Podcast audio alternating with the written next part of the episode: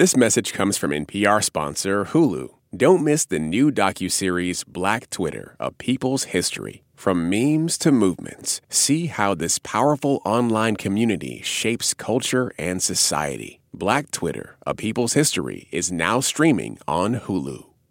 Hey, it's Rund. And Ramtin. So, how much are you learning about capitalism so far in this series? How much are you questioning it? Well, come question it with us next Thursday, July 8th at 8 p.m. Eastern for a special capitalism edition of Throughline Trivia. Yep, that's right. We are back with three rounds of trivia that you can play by yourself or with a team of up to five people. The winning team will take home a three month subscription to the NPR Coffee Club. And let me tell you, that's some really good coffee. Listen closely to this episode to help your chance of winning trivia on July 8th. And go RSVP at nprpresents.org. Okay, on with the show.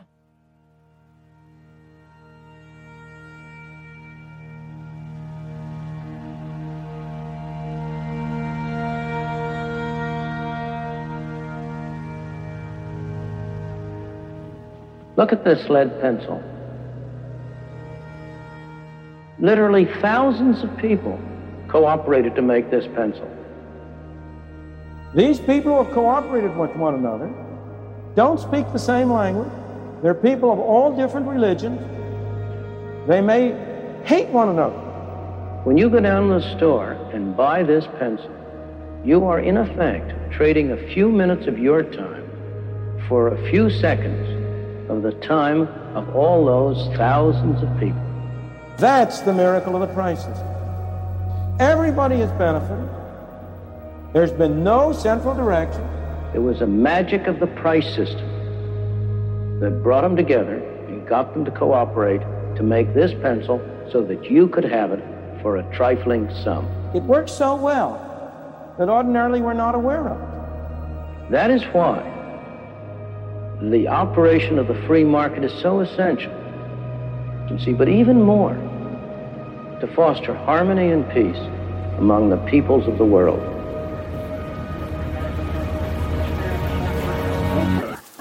On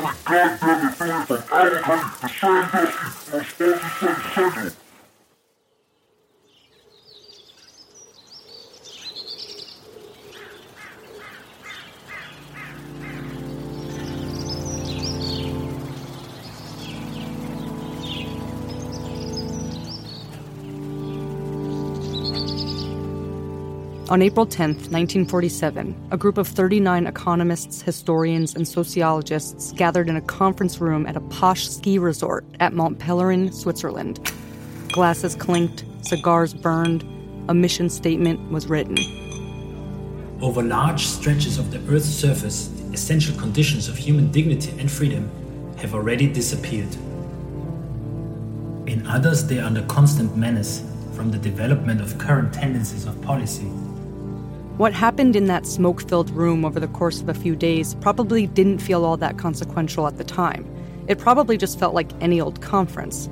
But this small gathering was a group of thinkers with really fringe ideas, so much so that they tucked away in the Swiss Alps to be able to freely talk about them. The position of the individual and the voluntary group are progressively undermined by extensions of arbitrary power. And from that meeting, they would start an organization called the Mont Pelerin Society, MPS. And the ideas discussed in that room more than 70 years ago would evolve and warp, and this is no exaggeration, come to shape the world we live in.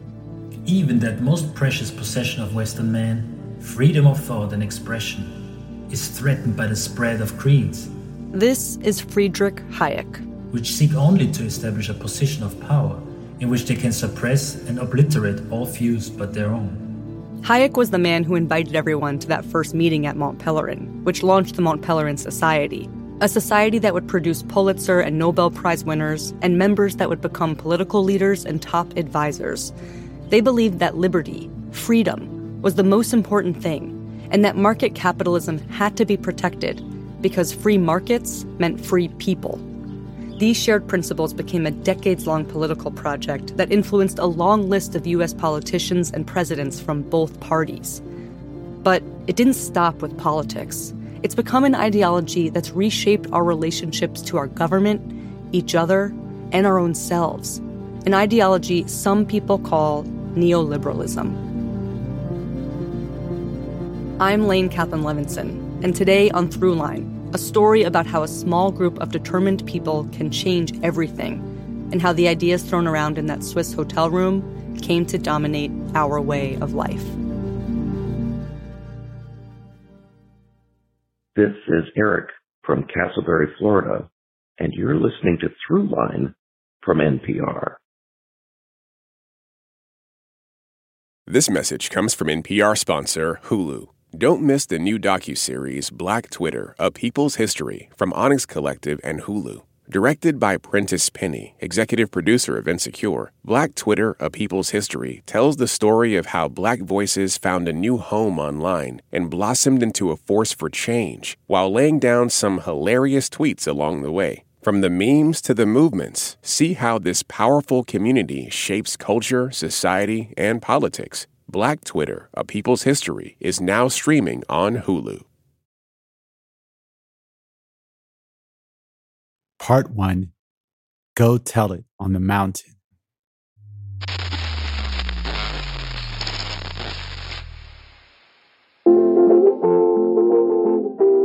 Radicals and reactionaries gained power as people searched for leadership and answers. In the late 1920s, the economy of the United States collapsed. Nearly 9,000 banks failed. People lost everything. As frustration turned to fear and anger, people took to the streets. Communists led hunger marches in many big cities and attracted thousands. The week before Americans went to the polls in 32, 20,000 unemployed filled the streets of Chicago. In 1932, three and a half years into the Depression, First of all, let me assert my firm belief Franklin D. Roosevelt, FDR, became president. that the only thing we have to fear is fear itself. And having nowhere to live and nothing to feed your kids, FDR knew the country was in fear, was in crisis, and he needed to act quick. To do so, he created the famous alphabetical agencies of the New Deal. Their purpose? To fight the Depression, to provide work and security. Soon the His government went hard, spending money and creating programs we still have today, like Social Security, unemployment insurance, welfare, and food stamps. They also passed the National Industrial Recovery Act, which allowed the government to regulate industry and business. All of this was a huge change. The government was suddenly involved in the economy in a way it had never been before. And from Roosevelt's desk flowed a huge program of public works. Pressing a button, he put into operation a great new system of dams, flood control, and electricity for the people.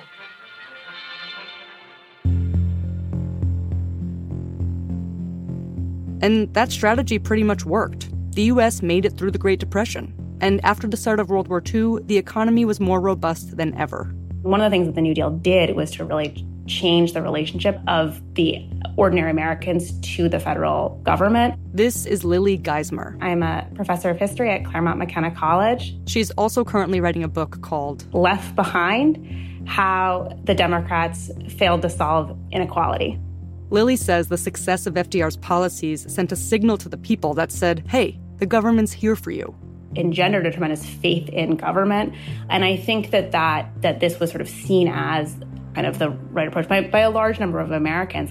For many people, that's the idea that you'd go into their houses and they'd have pictures of FDR up on their walls. I mean, that he, he played this kind of really powerful role. But here's the thing the history of the New Deal that most of us get today is pretty flat. The reality is, not everybody enjoyed the benefits of these programs, especially black Americans. But what it also did was piss a lot of people off.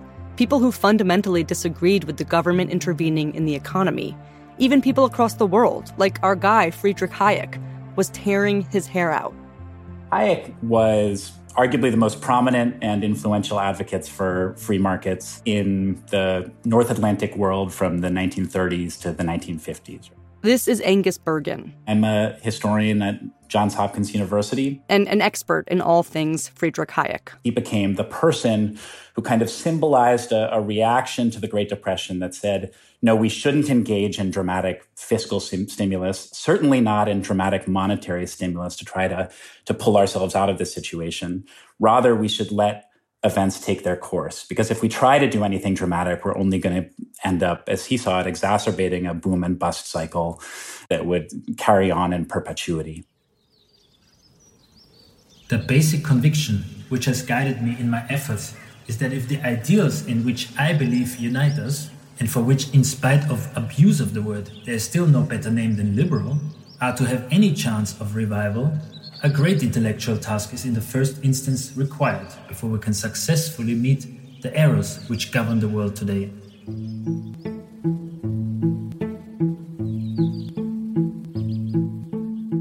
Hayek was born in Austria in 1899 and would eventually live in London and later the US to pursue a career in economics.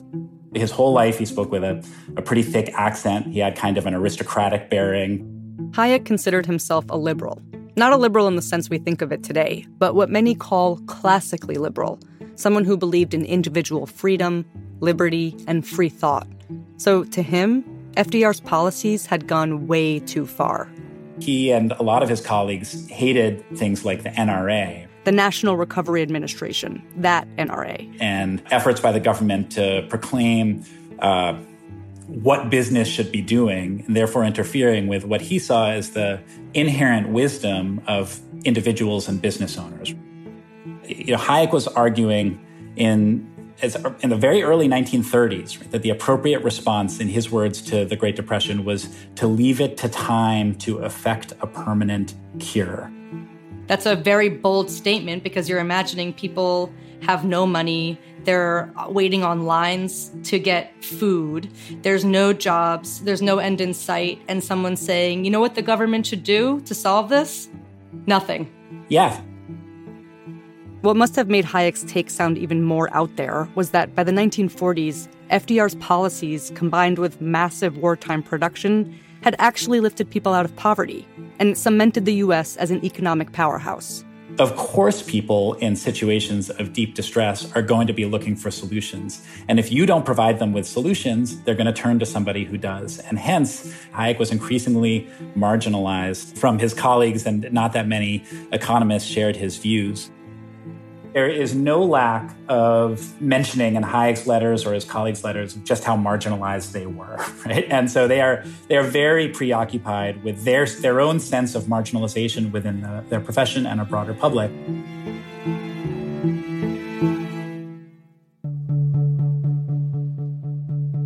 Our freedom of choice in a competitive society rests on the fact that if one person refuses to satisfy our wishes, we can turn to another Hayek didn't quit. In 1944, he released a book, or maybe you could call it a manifesto, or Bible. But if we face a monopolist, we are at his absolute mercy. It was called The Road to Serfdom. And an authority directing the whole economic system of the country would be the most powerful monopolist conceivable. That title meant to hit a nerve.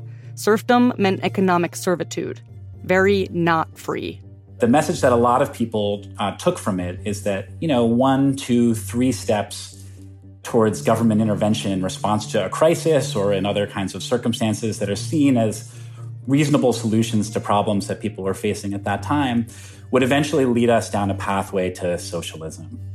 It would have complete power to decide what we are to be given and on what terms. It would not only decide what commodities and services were to be available and in what quantities, it would be able to direct their distributions between districts and groups, and could, if it wished, discriminate between persons to any degree it liked. And the key moment in, in that, in Hayek becoming a public figure in the United States, was the condensation of that book by Reader's Digest. And Reader's Digest might seem kind of irrelevant to us today, but it was the largest circulation magazine in the United States at the time. It had over 8 million subscribers. Lots of people were reading it. And it was presented as the lead article, this, this condensation of the book. And many, many people encountered Hayek's ideas. Almost overnight, Hayek went from an obscure aristocratic Austrian economist to a public symbol in the US who represented a type of New Deal resistance, which you'd think would make him thrilled. But Hayek was actually kind of frustrated. He felt like most people didn't really understand what he was trying to say.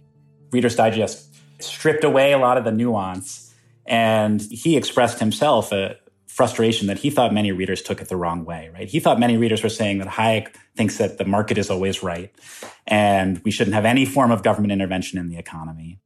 And if you closely read the actual book, The Road to Serfdom, not this condensed version, right, you find all kinds of caveats, right? He's willing to acknowledge that the government does have a role in providing food and shelter, certainly regulating businesses for uh, potential environmental damage, pollution, things like that. The government does have a role to an extent which Hayek felt was a fine line and a dangerous one, because people who got excited about government subsidies could get excited about socialism, his biggest fear. He wanted to persuade these people who might otherwise be pulled in by what struck them as deeply compelling ideas that no, if we lose this, this core element of the market mechanism, we're going to lose many things that we hold dear. We'll, in a sense, throw the throw the baby out with the bathwater.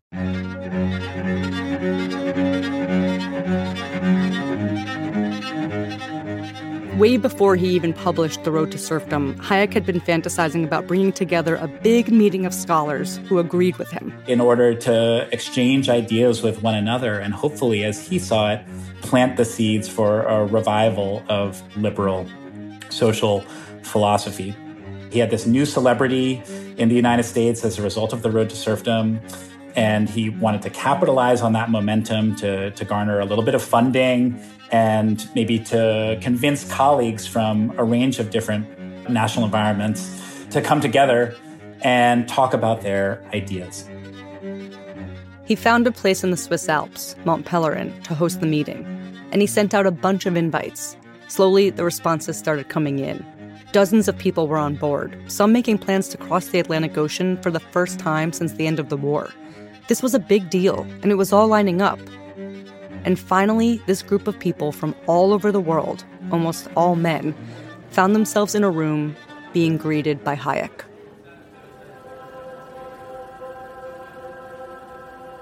I must confess that now, when the moment has arrived to which I have so long looked forward, the feeling of intense gratitude to all of you is strongly mixed by an acute sense of astonishment at my own presumption and audacity in setting all this in motion. I have taken on me in asking you to give up too much of your time and energy for what you might well reward as a wild experiment. The wild experiment had begun. Hayek was living his dream. Except. The meeting itself actually uh, wasn't that great. I mean, it was a conference, so, you know, it kind of sucked.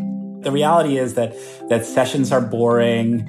Conversations about ideas very often don't really go very far, right? They end up being a little more superficial than the people who uh, planned the meeting hoped that they would be. Why then is it important? Why do we talk a lot about this 1947 meeting despite that?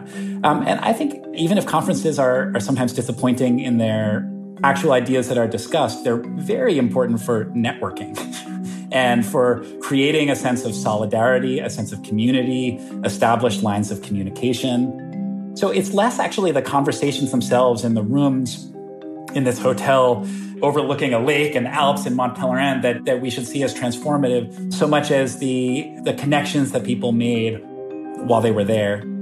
And that's exactly what happened. The meeting launched the Mont Pelerin Society, which kept all these scholars connected as they went on in their careers. It was a way for these fringe ideas to keep cooking on a low burner, a slow boil. Those few of us who believed in freedom and free markets, in minimum government, were regarded as nuts over on an extreme fringe. Remember that guy talking about a pencil at the top of the episode? That's this guy, Milton Friedman, one of the people at that first Mont Pelerin Society meeting. Add to that that this was my first trip overseas, my first trip out of the United States, so that it was a very memorable meeting indeed. It was a remarkable collection. You have to give Friedrich Hayek full credit for having the idea of organizing society, and for being able to make the physical arrangement to do so. When we come back, Milton Friedman takes Hayek's ideas to the people, and the people start to listen.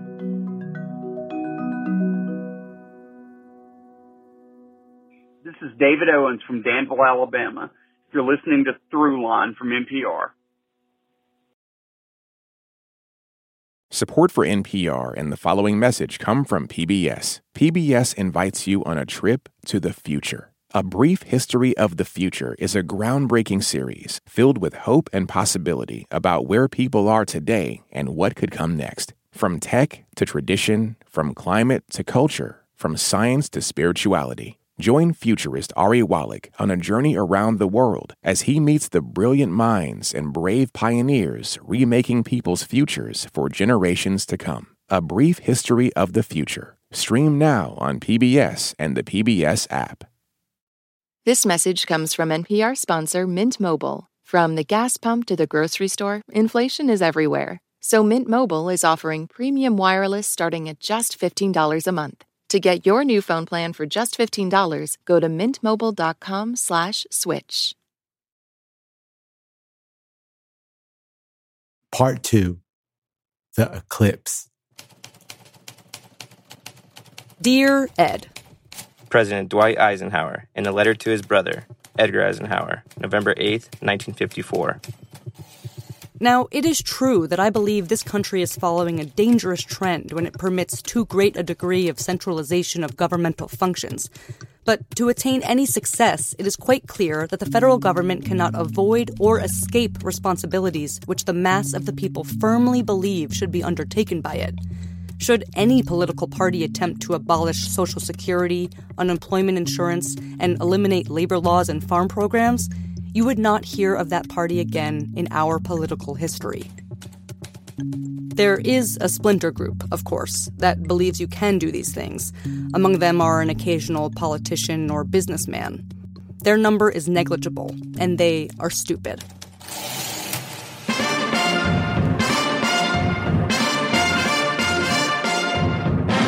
Ring, make a boom boom. Hello, I make a boom boom.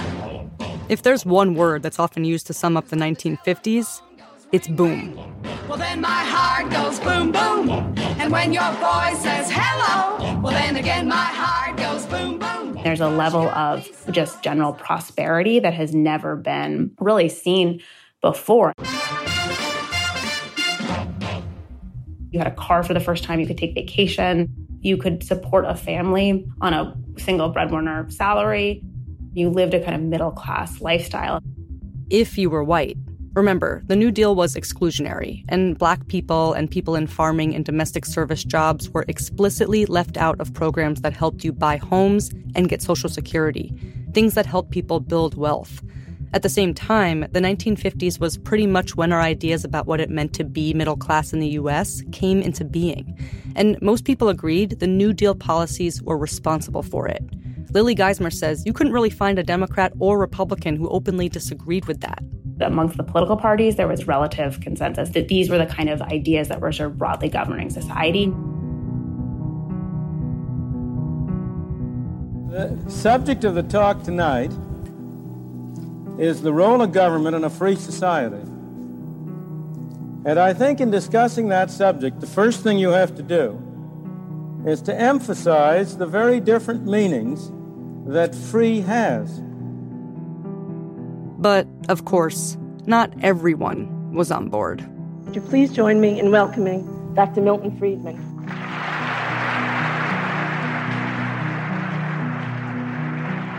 So, when you ask who is Milton Friedman, despite having much in common with Hayek as far as his ideas are concerned, you know, personally, he was a real contrast. He was not coming from this kind of aristocratic, highly cultured Austrian background that Hayek was coming from. He was coming from a much more marginalized community. Milton Friedman's family didn't have a lot of money. He was raised by working class Jewish immigrants in New Jersey at a time when most people didn't have a lot of money, since the Depression was in full swing by the time he got his master's in the 1930s. This financial strain inspired Friedman to study economics. After school, he took a job working in the government, FDR's New Deal government, and eventually got a job at the University of Chicago, where he got connected to Hayek and started to develop different views from his former government colleagues. And that's what landed him an invitation to that Mont Pelerin meeting in 1947, where finally he was amongst friends. Friedman later described it as a unique environment where you could say things without being worried that somebody was going to stab you in the back. there was a sense that you were surrounded by, by colleagues who you could trust to some degree. A safe space that emboldened Friedman to go public with his fringe beliefs. In 1951, he published an essay called Neoliberalism and Its Prospects. It really encapsulates a lot of the ideology of this meeting at, at Mont Pelerin in 1947. First of all, the government doesn't have any responsibility. People have responsibility. This building doesn't have responsibility. You and I have responsibility. People have responsibility. We have been becoming an overgoverned and overregulated society. We have been moving down the road that Friedrich Hayek in his great book called The Road to Serfdom. We do not have to continue down that road. We can be the masters of our own destiny. Friedman was carrying the Mont Pelerin torch and turning Hayek's complex ideas about privatization, deregulation, and individual freedom into bite sized snacks. And Friedman turned out to be great at that. Taking very complicated ideas and conversations and packaging them to make them sound very simple and compelling in ways that, that normal people could understand. He understood the rhetorical power of simplicity and could translate an entire ideology into one simple idea. The market could solve problems that the government couldn't. And this applied to almost everything. In his utopian world, he was pretty clear there would be no public education. He pushed for school vouchers. Market competition is the surest way to improve the quality and promote innovation in education as in every other field and something called the negative income tax, an alternative to welfare that simply gave people money through the tax code. With the positive income tax, you're entitled to a certain amount of personal exemptions and deductions, and above that amount, you pay tax. But suppose you have no income. Under a negative income tax, a fraction of your unused exemptions would be paid to you by the government, guaranteeing at least a minimum income. He clearly liked the idea of giving people money so they could meet their basic needs, but health insurance, not so much. Let's not call it national health insurance. It's not national health insurance. There's nothing national about it. It's for individual people. There's no health about it because it'll make medical care less good. It'll make the health of the American people worse. And there's no so he, he talked about abolishing uh, things like the FDA, uh, abolishing national parks, abolishing the estate tax, abolishing uh, the charitable tax exemption, and just say we should throw this stuff out he could say, I could share your desire to, you know, improve the well-being of people who are in bad economic circumstances, but I have this different, more economically efficient way to do so. And you know what's not economically efficient, said Friedman? The federal government. If you put the government in charge of the Sahara Desert, Friedman said, in five years there'd be a shortage of sand. The guy knew how to make a point, and he talked to whoever'd listen.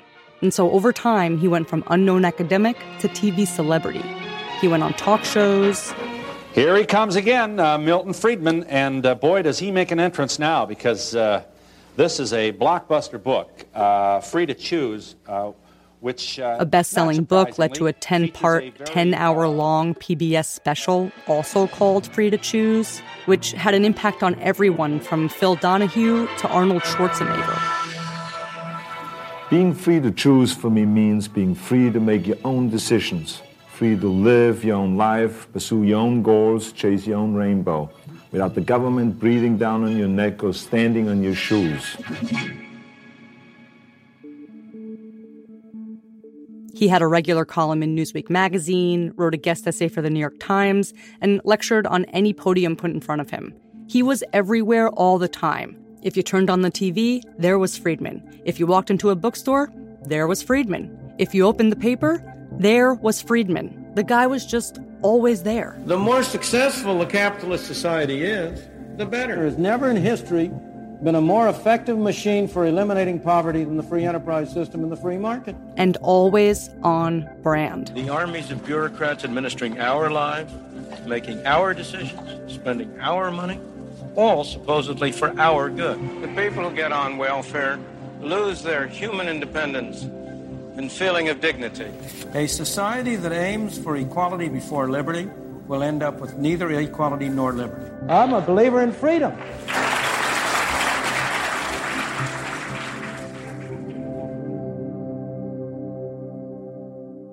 It was a rallying cry, and a daring one, because it was a direct attack against a system that Americans were told worked.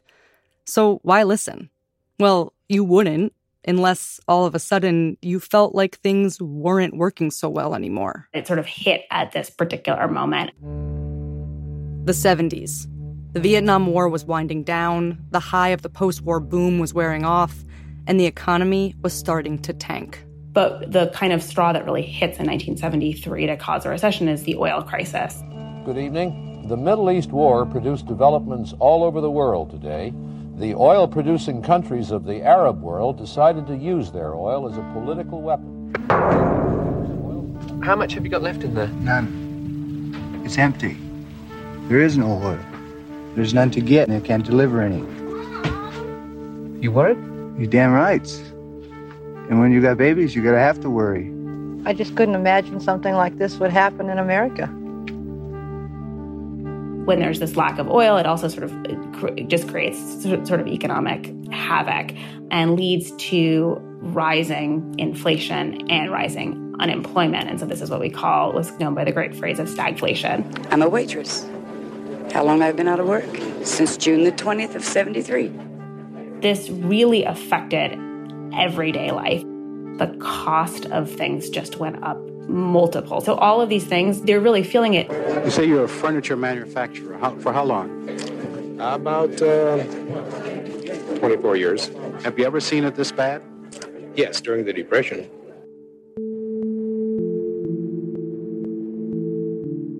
That really creates economic hardship, but I think creates a sort of psychological and intellectual, just sort of free fall. I mean, the combination of the recession coupled with all of those events opens up kind of a new landscape and brings in kind of a search for new types of approaches. And people look to the sort of market oriented ideas of people like Hayek and then also Milton Friedman, and they gain new attention. Friedman was very explicit about the importance of crisis to people's mentality, people's willingness to test out new ideas. He would say explicitly that some of my ideas seem extreme and nobody's going to implement them right away. But uh, the next time that a crisis hits, they'll be ready to hand. And people are looking around for a solution and they'll say, what we've been doing in the past hasn't worked. So let's try out something different. You put out ideas with kind of a long term vision for political change. They marinate and then something will happen that will make a marginal idea seem newly possible.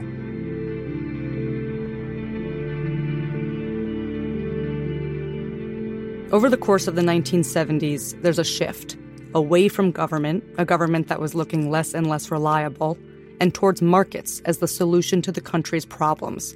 And suddenly, those fringe ideas and thinkers that came together at Mont Pelerin weren't looking so fringe anymore. I don't think it's an exaggeration to call Milton Friedman's Free to Choose a survival kit for you, for our nation, and for freedom.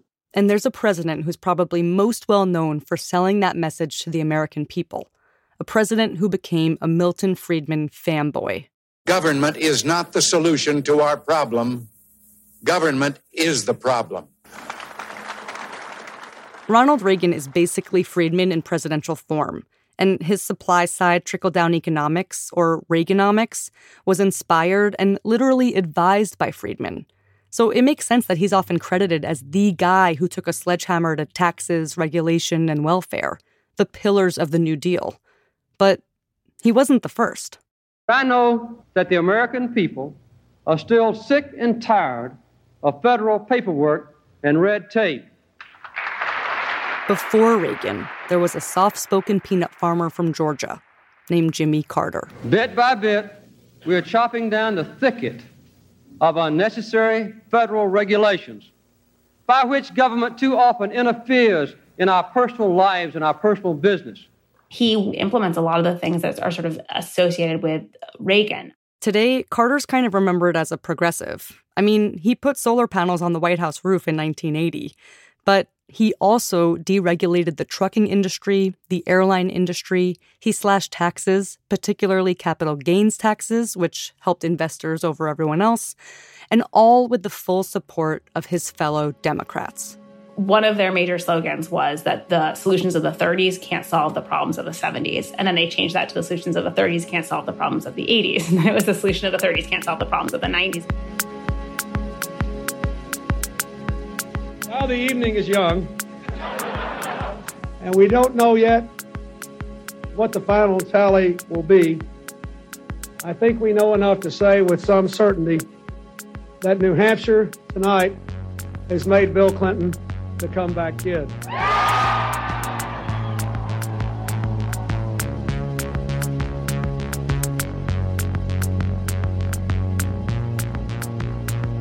Coming up, the left takes a sharp right turn and doesn't look back.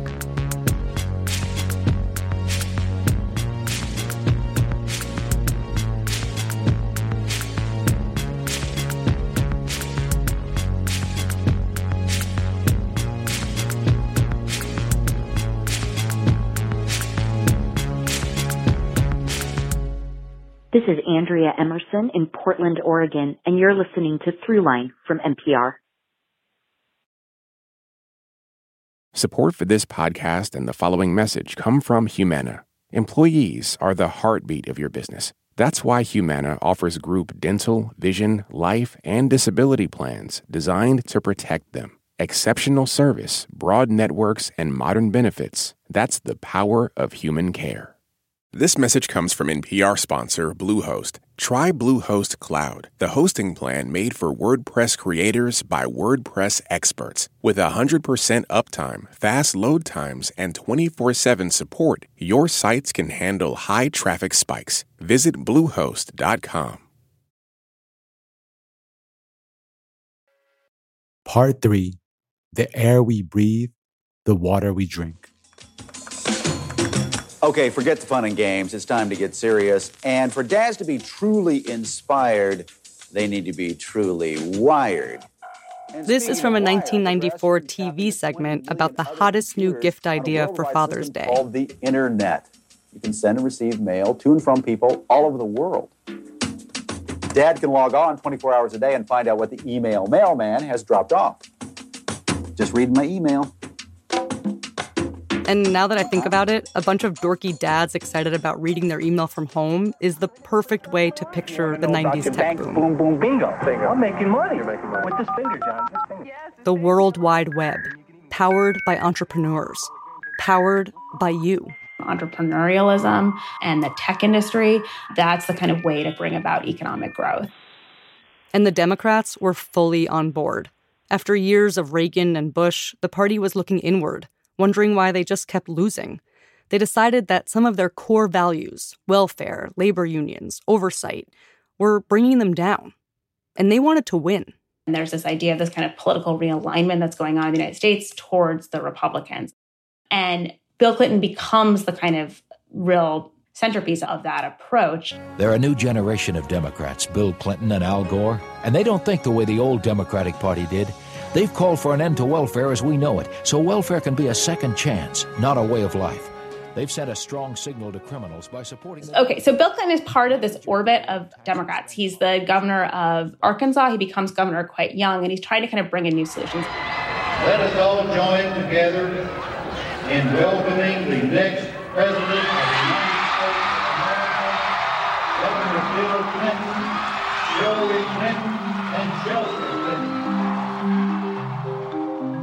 wins in 1992, wins back a lot of the kind of white, moderate suburbanites and white, lower middle class and working class voters who've been kind of drifting towards the Republican Party, and comes into office at a moment of kind of the end of the Cold War and a sense that these ideas of kind of liberal democracy and free market capitalism are the best approach. This election is a clarion call for our country to face the challenges of the end of the Cold War and the beginning of the next century. To restore growth to our country and opportunity to our people. To empower our own people so that they can take more responsibility for their own lives. Most, so many of the bills have the word responsibility in them because there's this idea of like people government will be responsible in some ways but like it's a reciprocal relationship and people have to be responsible for themselves so like we'll help you but only up to a point then you're on your own but you'll be better off because you'll be able to make more money that way than living off a government handout this thinking basically describes Clinton's signature welfare to work reform, which pulled the plug on welfare services after two years. And that is seen symbolically as a sort of change in the New Deal. It gives us a chance we haven't had before to break the cycle of dependency that has existed for millions and millions of our fellow citizens, exiling them from the world of work that gives structure, meaning, and dignity to most of our lives.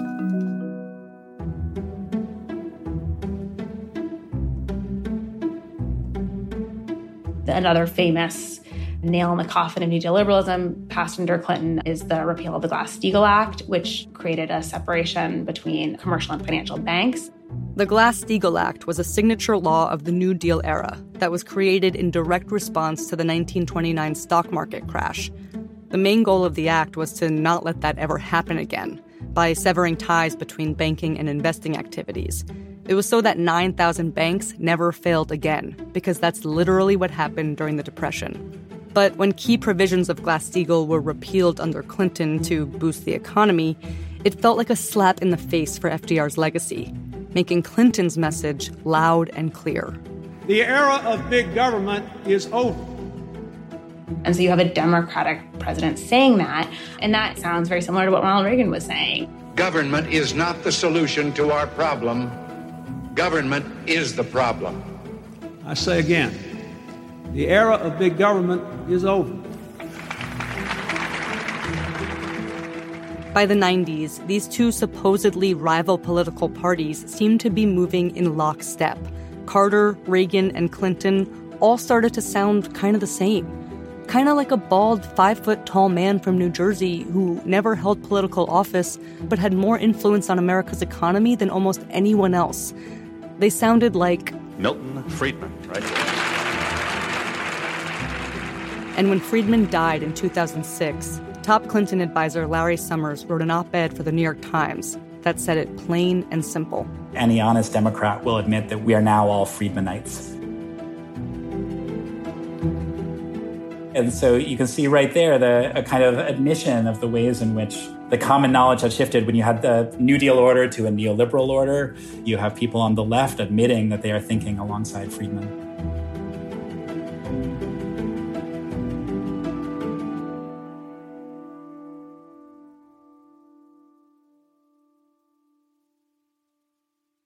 I stand before you today to announce my candidacy for president of the United States of America.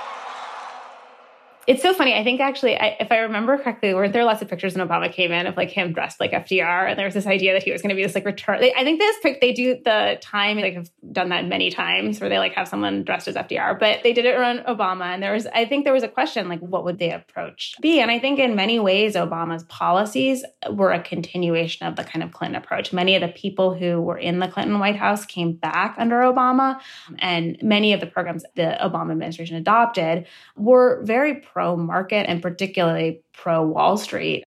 He was all about the marketplace, whether it came to healthcare, because the Affordable Care Act or Obamacare is a marketplace for healthcare, or schools, because like Clinton, he was a huge charter school advocate. And like Clinton, Obama was all about the hustle. It means we should support everyone who's willing to work and every risk taker and entrepreneur who aspires to become the next Steve Jobs. Most new jobs are created in startups and small businesses. So let's pass an agenda that helps them succeed. Both parties agree on these ideas. So put them in a bill and get it on my desk this year.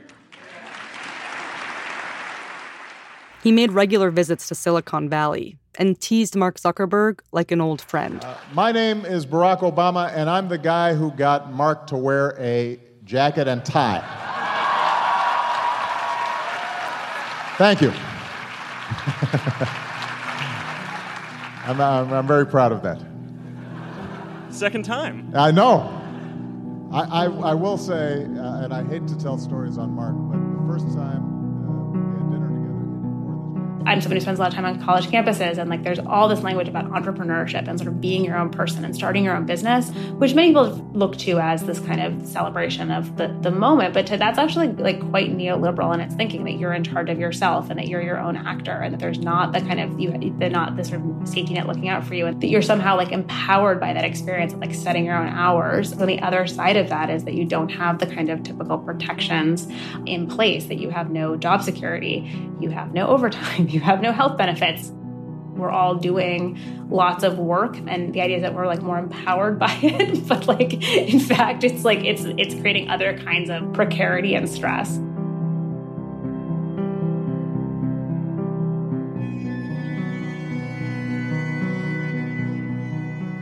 Okay, we've been talking about economic policy for a while now longer than I ever thought I'd talk about economic policy, maybe ever. And we've seen how this fringe movement won over both political parties, whether they ever named themselves as neoliberal or not. It made them different versions of the same thing in a lot of ways. But so what? How do these presidents talking about tax cuts and deregulation and free markets and individual responsibility and entrepreneurship, how does that actually affect our lives? This is what UC Berkeley poli sci professor Wendy Brown thinks about constantly. I've written on a lot of different topics, but on neoliberalism, I've written two books. One is called Undoing the Demos Neoliberalism's Stealth Revolution. And the other is called In the Ruins of Neoliberalism The Rise of Anti Democratic Politics in the West. The reality is, we live in a country that's fully embraced the idea that the market can solve most of our problems. It's part of our national identity.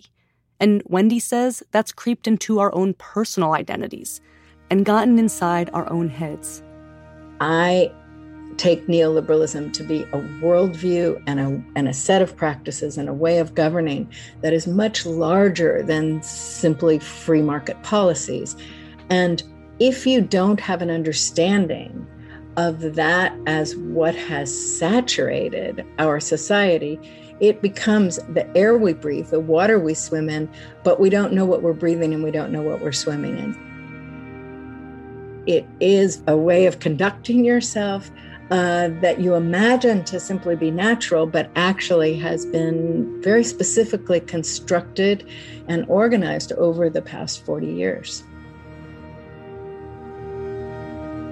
If you understand yourself as a bit of human capital, if you understand yourself in a fully economic way, it means you might approach your dating life or your educational life or your leisure time not so much as a profit making undertaking, but still as one to manage in economic terms and think about in economic metrics. So, concretely, this means that you might think, well, I could take a vacation, but that would actually depreciate my chances of being noticed in the following six ways at work or in the dating scene or something like that.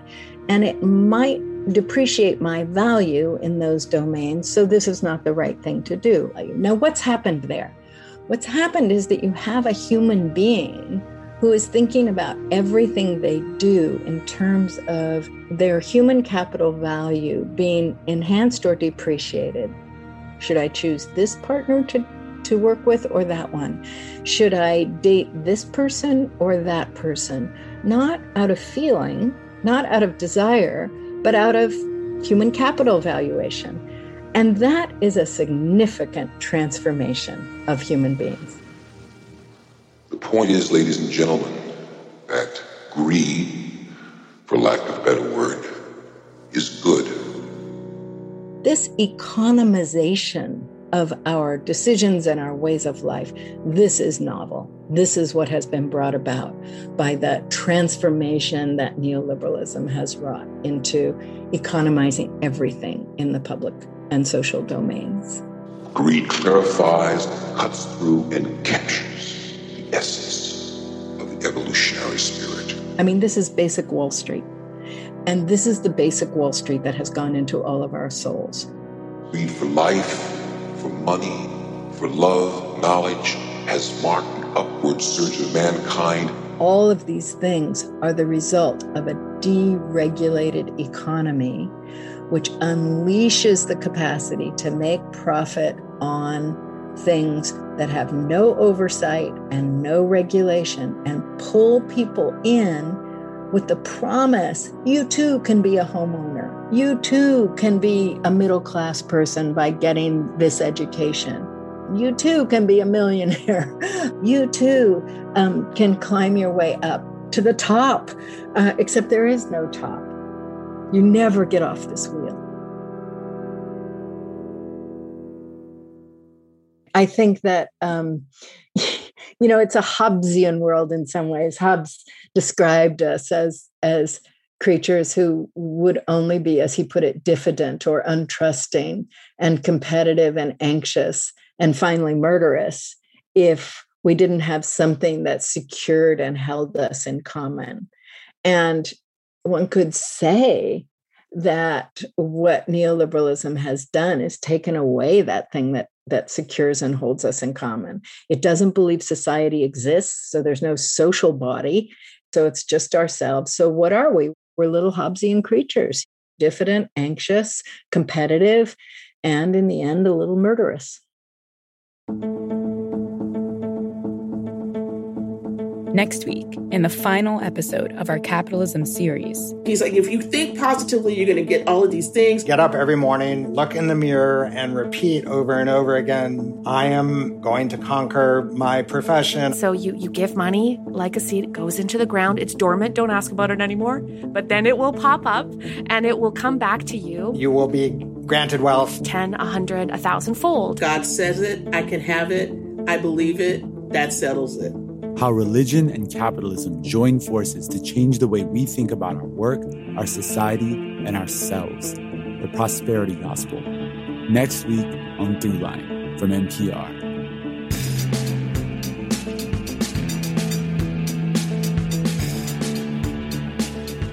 That's it for this week's show. I'm Rund Abdelfatah. I'm Ramtin Arablouei, and you've been listening to Throughline from NPR. This episode was produced by me. And me and Jamie York, Lawrence Wu, Lane Kaplan Levenson, Julie Caine, Victor Yvellez, Darius Rafieyan, Yolanda Sangweni. Fact checking for this episode was done by Kevin Vogel. And a special thanks to Pablo Luna and Lorenz Georgi for their voiceover work. Thanks also to Anya Grundmann, Tamar Charney, and Julia Carney. Our music was composed by Ramtin and his band Drop Electric, which includes Navid Marvi, Sho Fujiwara, Anya Mizani. And don't forget to show us what you've learned at next week's virtual trivia event. On Thursday, July 8th at 8 p.m. Eastern, we go hard with three rounds of questions all about capitalism, hosted by Rund and I, along with our trivia third, Terry Simon. It's been a while, and it's going to be great. RSVP and get more info at nprpresents.org. We hope to see you there. And finally, if you have an idea or like something you heard on the show, please write us at throughline at npr.org or hit us up on Twitter at throughlinenpr. Thanks for listening. And a special thanks to our funder, the John D. and Catherine T. MacArthur Foundation, for helping to support this podcast. Hey, remember that bananas episode we did? Of course. I, I can't look at a banana the same way anymore. Well, you know what else will change you? oh, here it comes Brewline Coffee. It'll change you just like our episodes. Get your own bag at nprcoffeeclub.org.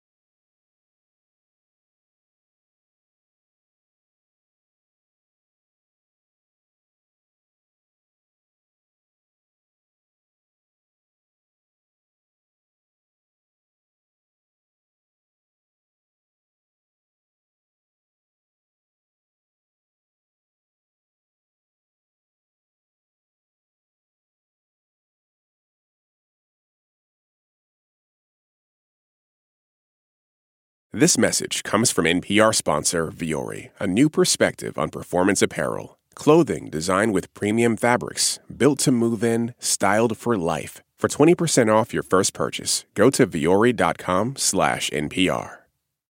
Support for NPR and the following message come from IXL Online. Is your child asking questions on their homework you don't feel equipped to answer? IXL Learning uses advanced algorithms to give the right help to each kid, no matter the age or personality. One subscription gets you everything. One site for all the kids in your home, pre K to 12th grade. Make an impact on your child's learning. Get IXL now. And NPR listeners can get an exclusive 20% off IXL membership when they sign up today at IXL.com/NPR. In this country, some truths aren't self-evident. In NPR's Black Stories, Black Truths, a collection of stories as wide ranging and real as the people who tell them, we celebrate the Black experience for all its soul and richness. Search NPR Black Stories, Black Truths wherever you get podcasts.